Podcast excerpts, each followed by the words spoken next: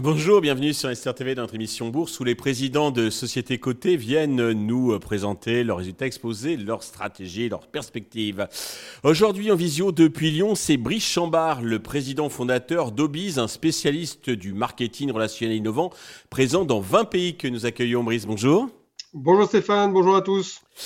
Alors 2023 était une bonne année pour Obis puisque vous avez doublé votre CA, votre EBITDA. Euh, à quel facteur euh, doit-on, euh, comment dirais-je, contribuer ces, ces, ces, bons résultats? Alors vous, l'avez dit, on est à, un peu plus de 108% de croissance de revenus sur l'année 2023. Euh, on a évidemment doublé également euh, la marge brute et les l'EBITDA. On a euh, vraiment une attention toute particulière sur le, résultat net. Et aujourd'hui, on peut attribuer ces bons résultats, et, bien, on va dire, à, la bonne évolution de toutes nos entreprises, c'est-à-dire aussi bien la BU euh, fidélisation des collaborateurs, puisque je rappelle qu'on est euh, leader sur ce marché-là avec un peu plus de 80% du marché euh, en lien avec les comités d'entreprise et les inter-CSE. Donc ça, c'est une acquisition qu'on a fait en, milieu d'année dernière et, qui nous permet eh bien d'avoir cette croissance et du revenu et du chiffre d'affaires. on a également une très bonne dynamique sur nos métiers historiques en lien avec la fidélisation des clients.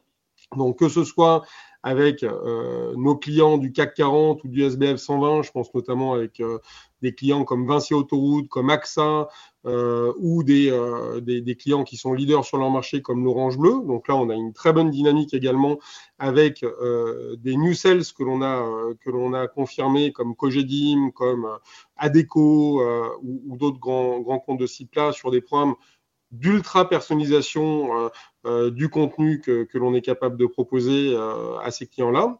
Et puis on a également le métier historique d'Adelia, donc présent dans un peu plus de 20 pays. On gère environ 2 milliards de flux financiers auprès de clients comme des, enseignes, des villes, des offices du tourisme, euh, des aéroports euh, ou des indépendants. Et, les bonnes dynamiques que l'on peut observer sur tous ces marchés font que aujourd'hui, eh bien, on est à un peu plus de 100, 100% de croissance de nos indicateurs de performance financière et on a prévu à minima de faire 125 millions d'euros de chiffre d'affaires dès 2024, c'est-à-dire à minima faire plus de 50% de croissance sur nos activités. Alors justement, comment commence euh, cette année, le début donc de, cette année? Quelles sont les perspectives? Parce que vous mettez la barre haute, ça va pas être évident de, faire euh, aussi bien ou même 50% euh, de, croissance encore après les, 100% de 2023. Alors depuis le début de l'aventure Obise, on est en moyenne à plus de 90% de croissance annuelle. Ça c'est depuis maintenant 13 ans. Donc, quand on annonce quelque chose, c'est toujours du à minima. Euh, pour mémoire, on avait annoncé qu'on ferait à minima 75 millions d'euros de chiffre d'affaires en 2023 versus 40 millions qui avaient été faits en 2022. Et finalement, on sait qu'on fait euh, plus de 83 millions. Donc, quand on annonce que à minima, on fera 125 millions d'euros de chiffre d'affaires en 2024, encore une fois, c'est un minima. Je rappelle que lors de l'introduction en bourse, nous annoncions que nous, que nous allions faire à minima 50 millions d'euros de chiffre d'affaires en 2025, eh bien, force est de constater, en tout cas en pro forma, on a déjà fait plus du double avec deux ans d'avance. Ok. Alors, votre développement s'opère en organique et en croissance. Depuis deux ans, vous avez euh, réalisé euh, une opération, une acquisition donc euh, par an chaque année. En octobre dernier, quand vous étiez venu nous voir en plateau, vous nous aviez dit que vous étiez en discussion avec bah, des cibles potentielles. Où en sont ces discussions? Alors, ce sont des discussions qui sont euh, très avancées. On, va potentiellement faire des communiqués de presse euh, dans les prochaines semaines euh, pour, on, va dire, annoncer un petit peu plus clairement les choses.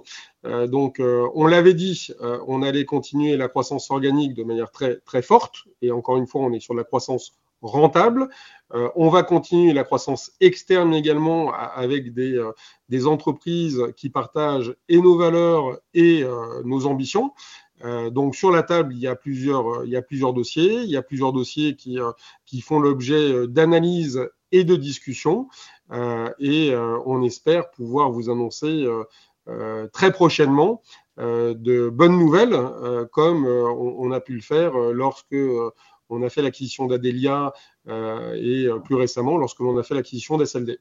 Ok. Vous nous aviez dit également être en train de restructurer votre dette pour l'optimiser. Y êtes-vous parvenu et à quel niveau d'endettement vous situe actuellement votre société? Alors, on, y est parvenu. On a, fait un communiqué de presse sur le, sur le, sujet, puisqu'on a eu 4 euh, millions d'obligations relance l'année dernière. Euh, on avait le choix entre le PPR et les obligations relance. L'avantage des obligations relance, c'est quasi fonds propre puisque je rappelle que c'est euh, euh, avec un différé de, de 8 ans. Euh, donc aujourd'hui, on, a une première étape de, la restructuration de la tête qui, qui est opérée. Je rappelle qu'on est à peu près sur euh, un pour un en termes de ratio au, au, niveau du cash et de la dette, et c'est la même chose au niveau du, des fonds propres par rapport à la dette. Donc, euh, on est en train de, voir avec nos partenaires financiers, qui sont des partenaires historiques, euh, pour euh, eh bien financer nos, futurs projets, notamment de croissance externe. Euh, et c'est euh, une première étape qui est passée avec ces obligations relance. Euh, je rappelle que c'est 4 millions avec un différé de, de 8 ans. et là, maintenant, nous sommes en train d'analyser de, les propositions qu'on peut nous faire pour, euh, eh bien, pour financer euh, nos, futurs projets de croissance externe sans faire appel au marché. D'accord.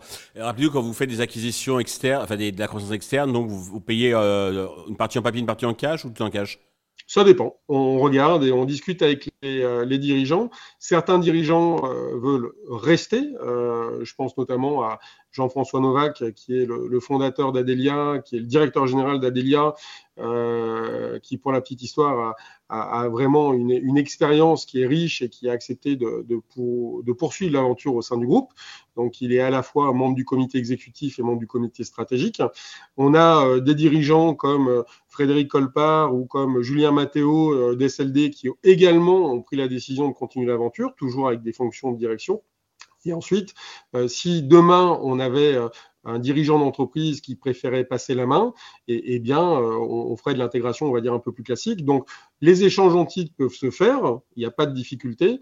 Encore une fois, c'est en fonction des, discussions que l'on peut avoir, et, on est tout à fait prêt à, ce qui est un, un, réinvestissement, en tout cas d'une partie du financement qui soit fait sur des titres au BIS. Euh, par contre, on veille toujours à ce que les titres soient conservés, euh, mmh. à minima deux ans.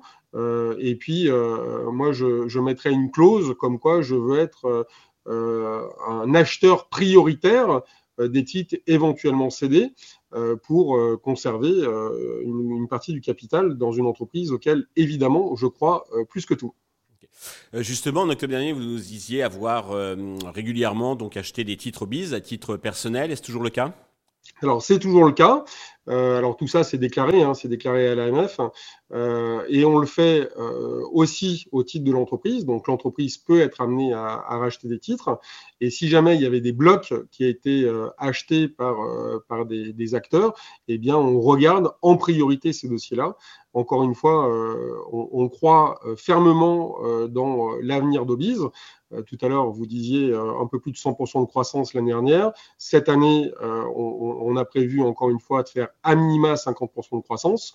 nous sommes leaders sur nos marchés respectifs, que ce soit la fidélisation des clients ou la fidélisation des, des collaborateurs.